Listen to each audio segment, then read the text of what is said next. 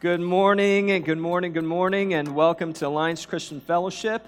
Uh, if you're new, if you're joining us here for the first time, a special welcome to you. My name is Dan Min, and uh, I serve as the pastor here at ACF, and it's my joy to be worshiping with the family of God here on the campus of Penn State.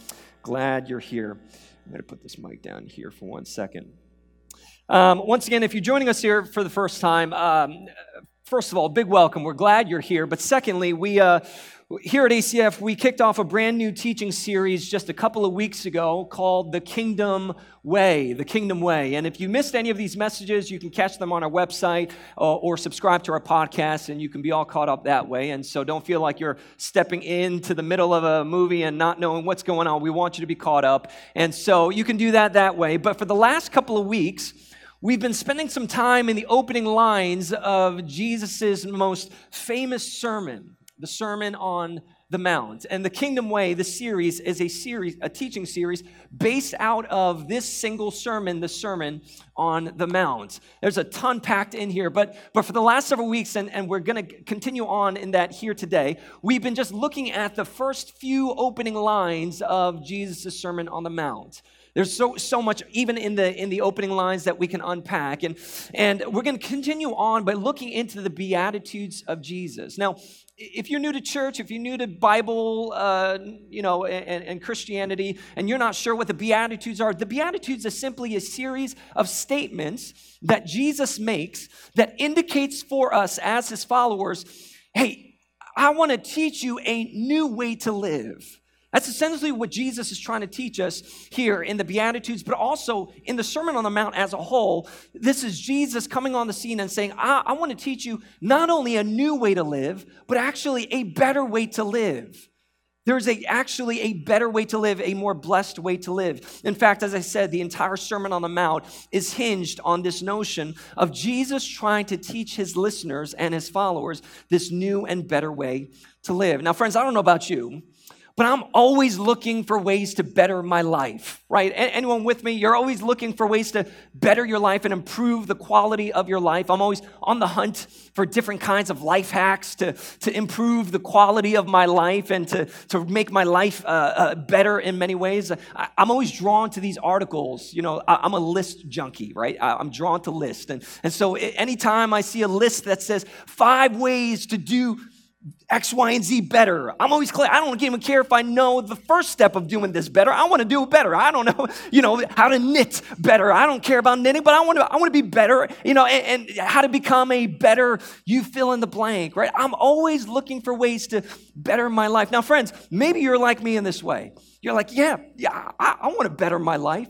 Friends, I, I, would suggest to you, forget about all the life hacks that you see on BuzzFeed and Pinterest and, and lifehacks.com. You want to tune in to what Jesus has to say in his Beatitudes in Matthew chapter 5. In fact, if you have your Bibles, you can turn there with me now to Matthew chapter 5. And we're going to spend some time looking at the words of Christ here.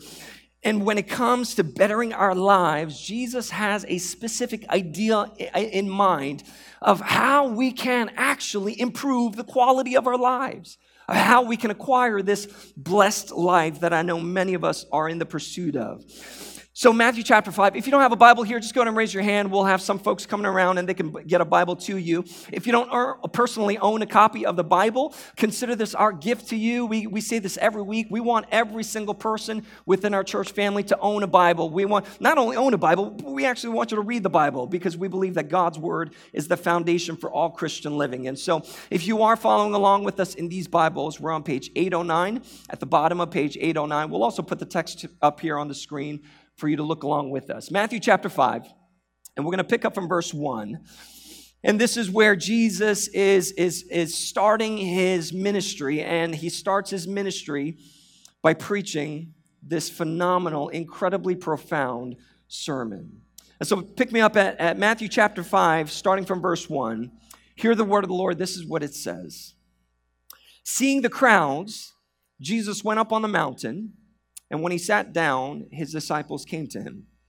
And he opened his mouth and he began to teach them by saying, and he opens up the Sermon on the Mount with these words, verse 3 Blessed are the poor in spirit, for theirs is the kingdom of heaven. Blessed are those who mourn, for they shall be comforted. Blessed are the meek, for they shall inherit the earth. Blessed are those who hunger and thirst for righteousness, for they shall be satisfied. Blessed are the merciful, for they shall receive mercy. And blessed are the pure in heart, for they shall see God. Now, friends, today I want to focus our time by looking at verses 7 and 8. We looked at the first four Beatitudes already, and today I want to spend just a few moments addressing two specific characteristics of the kingdom way, and that is mercy and purity. Mercy and purity. Now, I have a confession to make, friends. I don't know about you, but there are many moments in my life where I feel mercy deficient and purity deficient. I, I, don't know if you're tracking with me, but, but there are many moments in my life where I just feel I, my mercy tank is low. My purity tank is running on fumes. I don't know if anyone can relate with me on that way because the truth of the matter is this I feel mercy deficient most of the time because most of the time I'm just not a very merciful person. I mean, just, just to be honest with you, I'm just not a very merciful person. Listen, if, if someone does me wrong, my natural instinct and my natural response is not to extend mercy. It's not. My natural response in those moments is how can I figure out how to hurt this person more than they hurt me? I'm not going to ask you to raise your hands, but, but I wonder if there are any folks in here, any heathens that are like me in this way, right? I know I'm supposed to be a Christian, I'm supposed to be a pastor, a man of the cloth, but I'm just being honest with you. Mercy, oftentimes in my life, is at a deficiency. And when it comes to purity, can I just be honest with you? This has been a lifelong struggle in many ways in my life. Specifically, when it comes to the area of sexual purity, this has always been something that I've had to fight for. It never came easy for me, you know, and, and, and, maybe for many of you, maybe not all of you, I acknowledge that this might not be your battle to fight, your dragon to slay. But I wonder if there are many of us in this room that says, Dan, I am with you, brother man. Purity, specifically in the area of sexual purity, is not something that comes easy for me. I have to fight for it. In fact, many days it feels like a constant struggle. Many days it feels like this insurmountable battle, insurmountable mountain to climb, especially for those of you who are trying to follow Jesus and walk in his ways. Pursuing purity is hard. It's hard. I mean, it's just no two ways about it. It's hard. And friends, to that I would say, I know it's hard. In fact, it's supposed to be hard. None of this stuff is supposed to be easy. You go through the Beatitudes of Jesus from the very top to the very end. None of this is supposed to be easy. Nowhere did Jesus open up his Sermon on the Mount and say, All right, I'm going to give you just a real walk in the park, a real cakewalk. You ready for this? Blessed are the poor in spirit. See how easy is that? Come on. You know, just blessed are those who mourn. Come on. No, the Beatitudes is supposed to be hard, but by God's grace and with the help of the Holy Spirit in our lives, my hope, my hope for every single one of you who are here in this place is that you might learn to live with great mercy and pursue purity in your lives as citizens of God's kingdom. You with me? Give me a head nod if you're with me. You with me this morning? And so, my hope is to get to that place by the end of our time. And so, I want to briefly unpack these two qualities here today, starting with mercy, the merciful. The merciful. Jesus says, Blessed are the merciful, for they shall receive mercy. Now, it's interesting.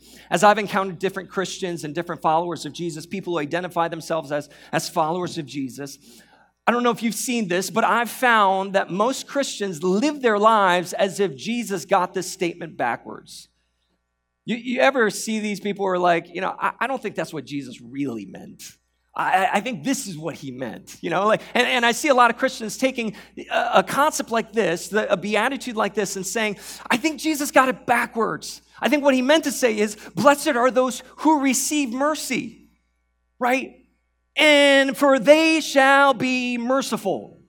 Right? He, he got it backwards. And so consequently, we become people who seek mercy but don't really care to be merciful. We become people who look to receive mercy but don't really care to give it. We say things like, as long as I receive mercy, then I can be merciful.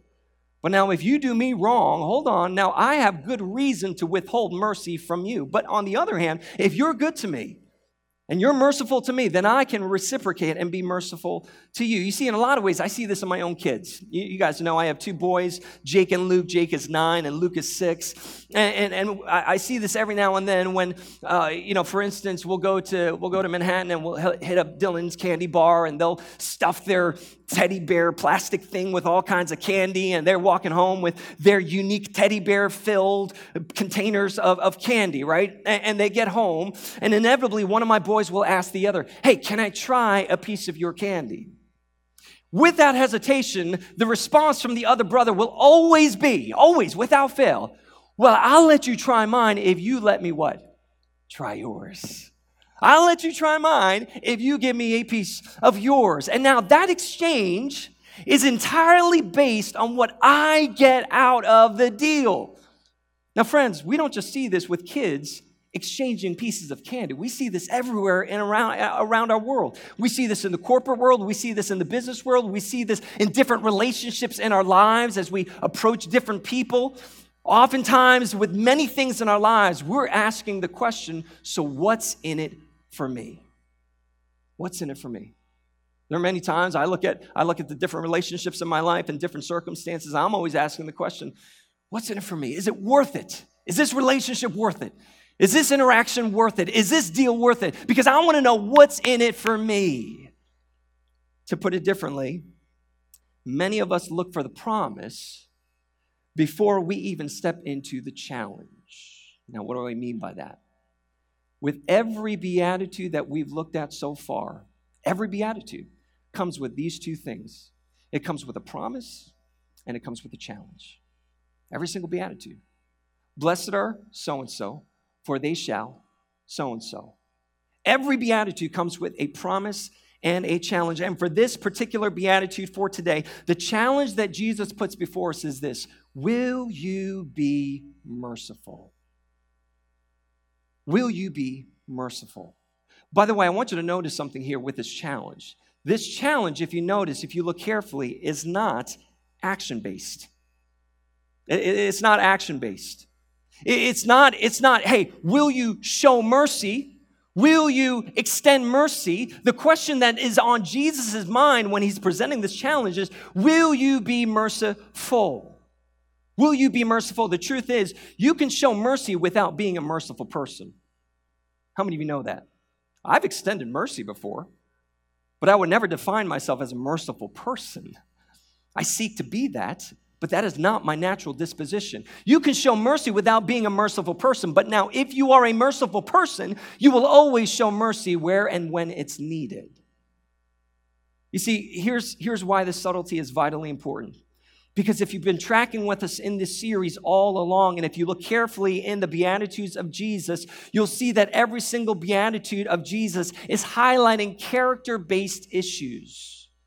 The Beatitudes is not a series of instructions and commands that Jesus gives us and says, This is what you need to do. If you want to walk in the kingdom way, if you want to live in a kingdom way, this is what you need to do. Jesus isn't necessarily telling us what to do, He's showing us who to become. There's a big difference in Jesus telling us what to do and Jesus telling us who to become. He says, I want you to be poor in spirit. I want you to be mourning. I, I want you to be meek. I want you to be hungry and thirsty for righteousness. I want you to be merciful. I want you to be pure in heart. These are character traits. These are not to do items. Jesus is describing the character of a specific type of person here, a kingdom person. And the big question in Jesus' mind is Will you, church, become this type of person?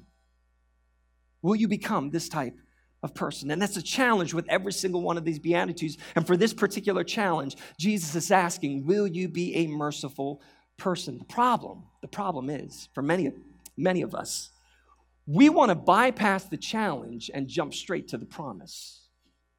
We want to bypass the challenge and get around the challenge and jump straight to the promise. And we say, well, as long as I receive mercy, I suppose I can be merciful. In other words, as long as I get something out of this deal, Jesus, you could count me in, as long as I get something out of this. But listen, friends, I want you to hear me. The kingdom way doesn't work that way. The kingdom way does not work that way. You don't get the product without the process. You don't get the gains without the grind.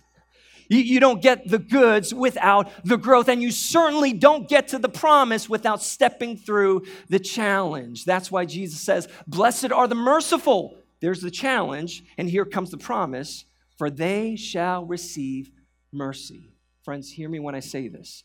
Jesus is far more concerned with who you're becoming than what you get out of the deal. Jesus is far more concerned with who you and I are becoming than what you and I get out of this deal of following the words of Jesus. And so, if God is asking us to become merciful people, if He's more concerned with uh, uh, us becoming this type of kingdom person, specifically in the area of mercy, let me ask you this what does this look like?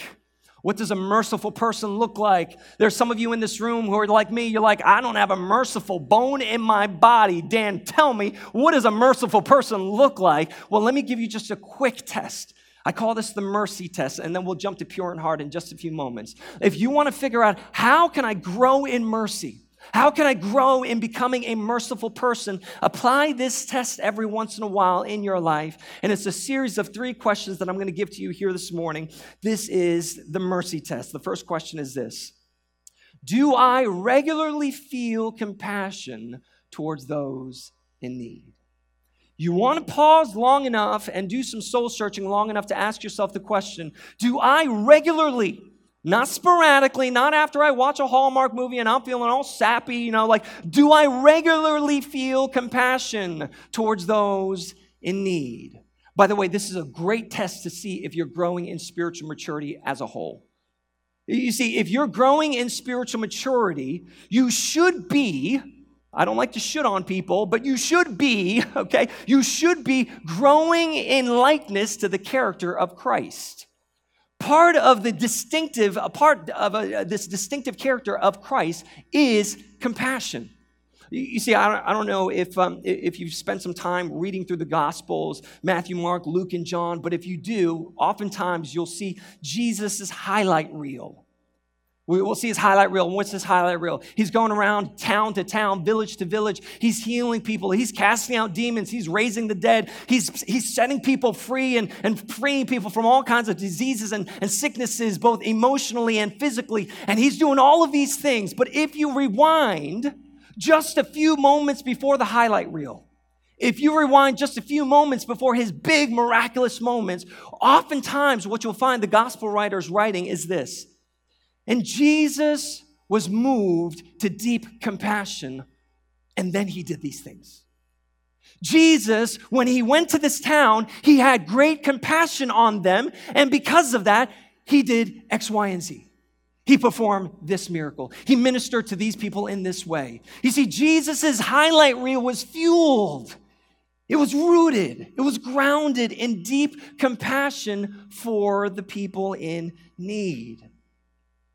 And because he had compassion towards those in need, he was able to extend the supernatural mercy to these people. Friends, can I suggest something to you this morning? I would suggest that one of the things that those, this world needs more than ever, more than anything, is supernatural mercy. Supernatural mercy. The kind of mercy that flows out of a deep compassion for people in need if somehow we're blind to those in need, I would ask ourselves are we living the kingdom life? Because the kingdom life flowed out of this deep compassion for Jesus towards those who were in need. And so we need to ask ourselves the soul searching question Do I regularly feel compassion towards those in need? The second question I want to give to you is this Am I willing to sacrifice self comfort in order to bring comfort? Am I willing to sacrifice self comfort in order to bring comfort? The truth is this, church mercy always comes at a cost.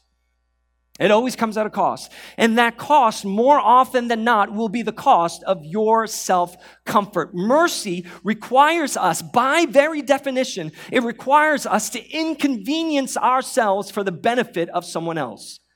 That's what mercy is. If you want to know what mercy is and, and sort of have sort of a, a, paradigm for mercy, mercy is simply inconveniencing ourselves so that we can better the life of someone else.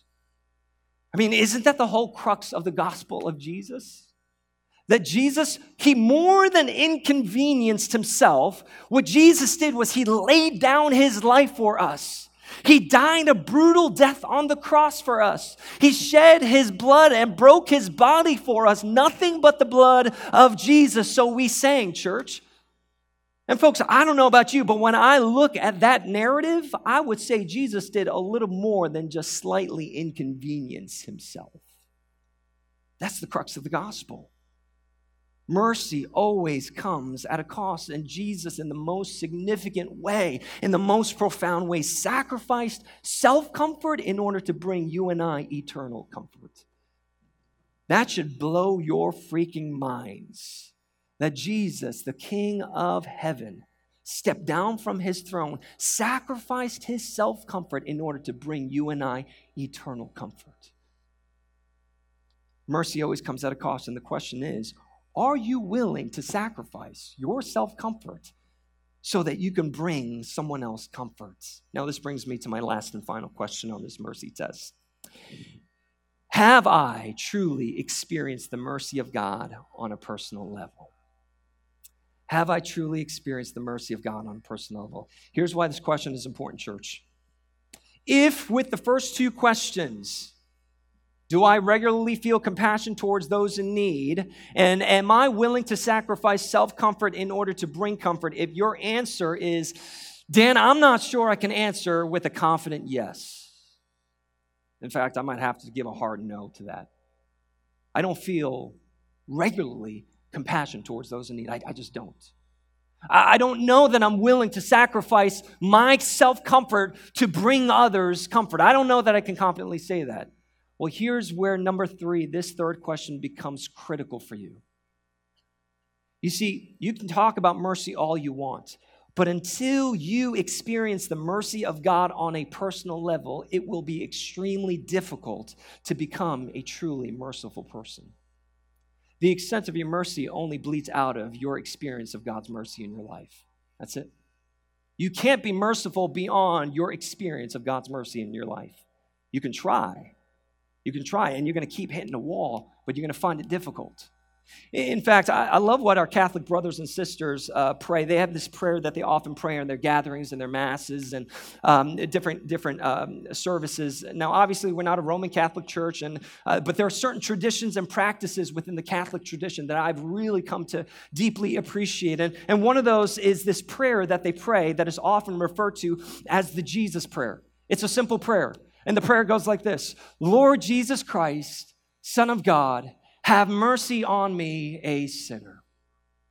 Lord Jesus Christ, Son of God, have mercy on me, a sinner. In fact, this very sentiment is uttered in Luke chapter 18. In Luke chapter 18, there's this little short, quick account when Jesus is comparing the prayers of a Pharisee to a tax collector. In other words, comparing the prayers of this religious superstar, this leader of, of, of a religious movement, versus a pagan heathen, uh, just a, a crook in the day. And now this Pharisee gets up in front of the crowd and he prays this, this proud prayer. God, thank you. Thank you that I'm not like all of these terrible other sinners around me. And Jesus is telling this story, and, and, and he highlights the prayer of this tax collector. And this tax collector God gets up and he says this simple prayer God, have mercy on me, a sinner. And Jesus says, There is more weight, there's more significance, there is greater value in this, this sinner's prayer, this tax collector's prayer, than this Pharisee's prayer. You see, it's only when we realize just how merciful God has been to us that we can, to, we can begin to move in compassion towards others. It's only when we realize just how merciful God has been to us that we can learn to sacrifice our self comfort in order to bring others comfort. Apart from the mercy of God, we cannot grow in mercy. We cannot grow in mercy. Our merciful God enables us to become merciful people. And so take this, take, take an inventory of your life I'm not a merciful person, but I want to grow in mercy. I want to become a merciful person, become this kind of kingdom person. How do I do that? Do I regularly feel compassion towards those in need? Am I willing to sacrifice self comfort in order to bring others comfort? And my God, have I experienced your mercy in my life? If I haven't, God, would you open my life to experience it on a personal level?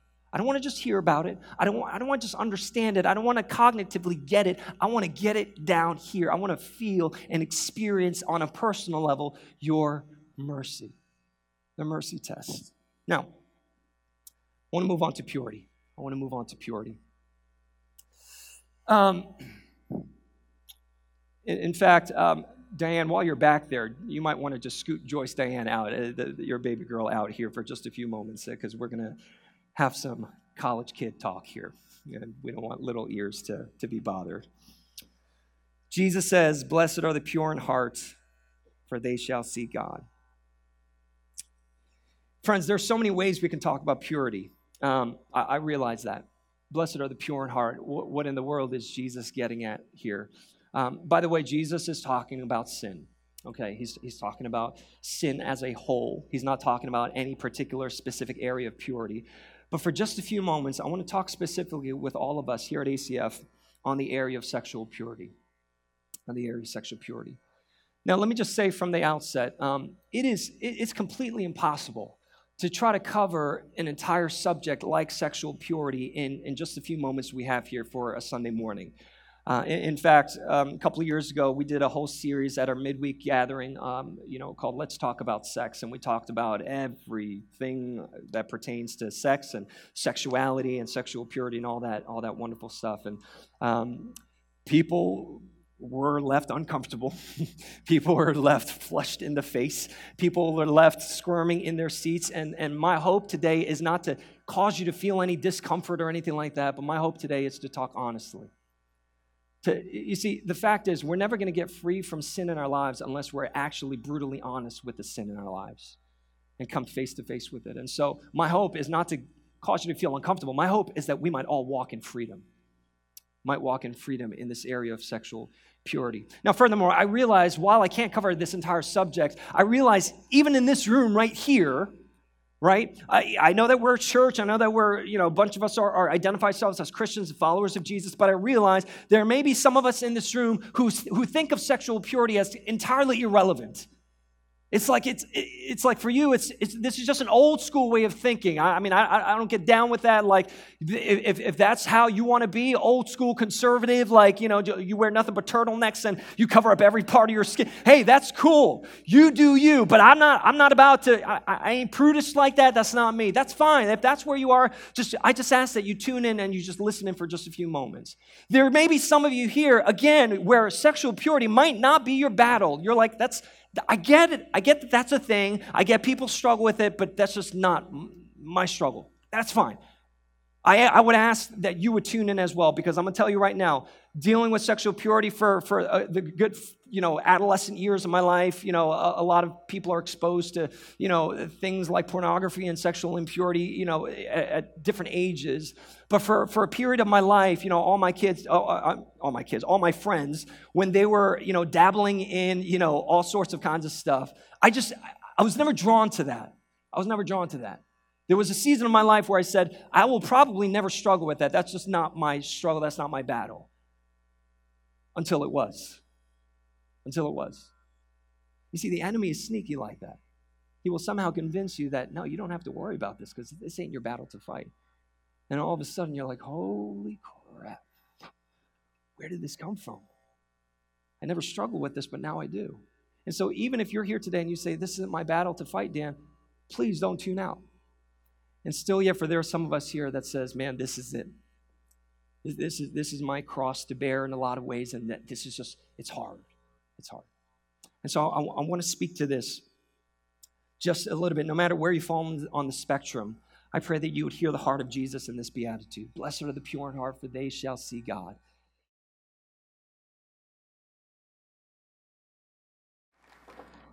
Now, listen, if you're here today and you're not so sure if you buy into everything you just heard. You're here today and you're like, it still feels irrelevant. it still feels old school, whatever, you know, um, you fill in the blank. Um, I just want to tell you that's okay.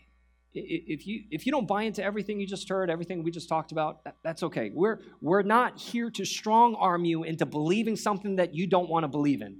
That's not our goal. Here at ACF, we never want to shove something down your life to, and, and say, you got to believe this, you got to buy into this. And, and if you're not there, that's okay. That is not the goal. But if I can ask of you just one thing, one thing this morning, it would be this. I would simply ask that you consider this.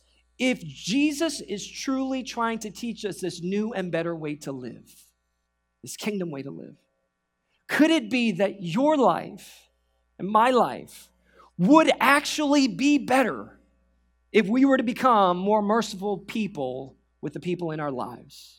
Could my life truly and actually be better if I learned to pursue purity of heart? Eh, eh, that, that I lived as one who was pure in heart, not just in the area of sexual purity, but in every part of our lives. When I take an inventory of sin in my life, can I be identified as one who would be pure in heart? And if I lived in that way, could it be that my life would actually be better? Could it be? Could Jesus be showing us the greatest life hack ever by teaching us how to live in this new and better way? Listen, if after some serious thought you arrive at an answer with a firm, no, I don't think my life would be better, that's totally cool. We love you. we still hope you would continue to join us and, and, and hear the preaching of God's word here at ACF. If, your if your conclusion is no, my life wouldn't be better, Dan, I, I don't think so. That's fine. I can respect that. But I just ask that you don't jump to that conclusion without giving it some serious consideration. And my hope for you, every single one of you, Christian or not, follower of Jesus or not, grown up in the church or not, is that you might experience the wonderful promises of God. Blessed are the merciful, for you shall receive mercy. Blessed are the pure in heart, for you shall see God. That's the promise that's right before each and every one of us. My hope is that at some point in your journey, you might experience the fullness of these promises. May you see the face of your Father in heaven standing before you, ready to extend mercy without end. That's my prayer. Amen, church.